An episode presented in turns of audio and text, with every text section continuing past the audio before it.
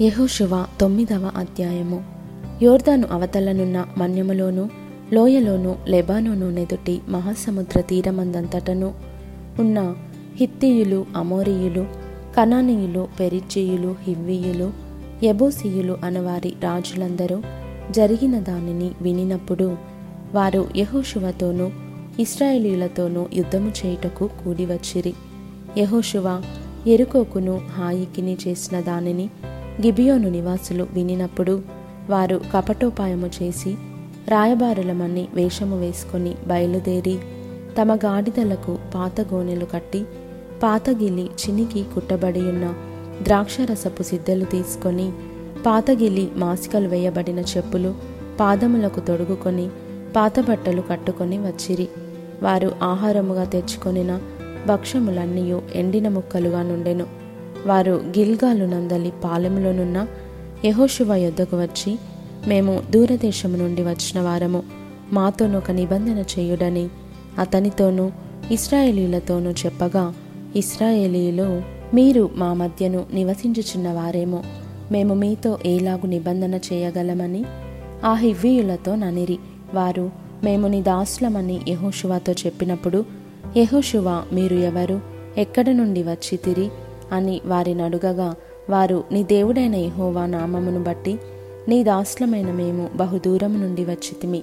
ఏలయనగా ఆయన కీర్తిని ఆయన ఐగుప్తులో చేసిన సమస్తమును యోర్దానుకు అద్దరినున్న హెష్బోను రాజైన సీహోను అష్తారోతులోనున్న బాషాను రాజైన ఓగు అను అమోరీల ఇద్దరు రాజులకు ఆయన చేసినదంతయు వింటిమి.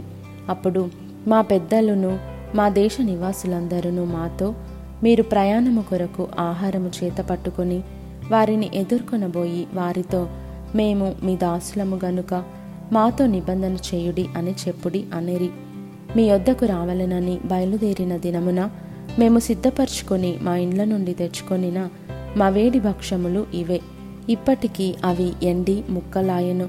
ఈ ద్రాక్షరసపు సిద్ధెలను మేము నింపినప్పుడు అవి క్రొత్తవే. ఇప్పటికీ అవి చినిగిపోయెను. బహు దూరమైన ప్రయాణము చేసినందున ఈ మా బట్టలను చెప్పులను పాతగిలిపోయెనని అతనితో చెప్పిరి. ఇస్రాయేలీలు యహోవ చేత సెలవు పొందకయే వారి ఆహారములో కొంత పుచ్చుకొనగా యహోశువ ఆ వచ్చిన వారితో సమాధానపడి వారిని బ్రతుకనిచ్చుటకు వారితో నిబంధన చేసెను. మరియు సమాజ ప్రధానులు వారితో ప్రమాణము చేసిరి. అయితే వారితో నిబంధన చేసి మూడు దినములైన తరువాత వారు తమకు పొరుగువారు తమ నడుమను నివసించువారే అని తెలుసుకొనిరి. ఇస్రాయేలీలు సాగి మూడవ నాడు వారి పట్టణములకు వచ్చిరి. వారి పట్టణములు గిబియోను కెఫీరా బెయేరోతు కిర్యత్యారీము అనునవి. సమాజ ప్రధానులు ఇస్రాయేలీల దేవుడైన యెహోవా తోడని వారితో ప్రమాణము చేసియుండిరి గనుక ఇస్రాయేలీలు వారిని హతము చేయలేదు. కాగా సమాజమంతయు ప్రధానులకు విరోధముగా మొరపెట్టిరి. అందుకు సమాజ ప్రధానులందరూ సర్వ సమాజముతో ఇట్లనిరి.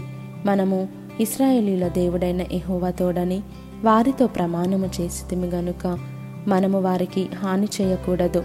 మనము వారితో చేసిన ప్రమాణము వలన మన మీదికి కోపము రాకపోవునట్లు ఆ ప్రమాణమును బట్టి వారిని బ్రతకనీయవలనని చెప్పి వారిని బ్రతకనీయుడని సెలవిచ్చిరి గనుక ప్రధానులు తమతో చెప్పినట్లు వారు సర్వ సమాజమునకును కట్టెలు నరుకువారుగాను నీళ్ళు చేదువారుగాను ఏర్పడిరి. మరియు యహోశివ వారిని పిలిపించి ఇట్లనెను మీరు మా మధ్యను నివసించువారయ్యుండియు మేము మీకు బహుదూరముగానున్న వారమని చెప్పి మమ్ము నేల మోసపుచ్చితిరి. హేతువు చేతను మీరు శాపగ్రస్తులగుదురు. దాస్యము మీకెన్నడును మానదు. నా దేవుని ఆలయమునకు మీరు కట్టెలు నరుకువారును నీళ్ళు చేదువారునై యుండక మానరు.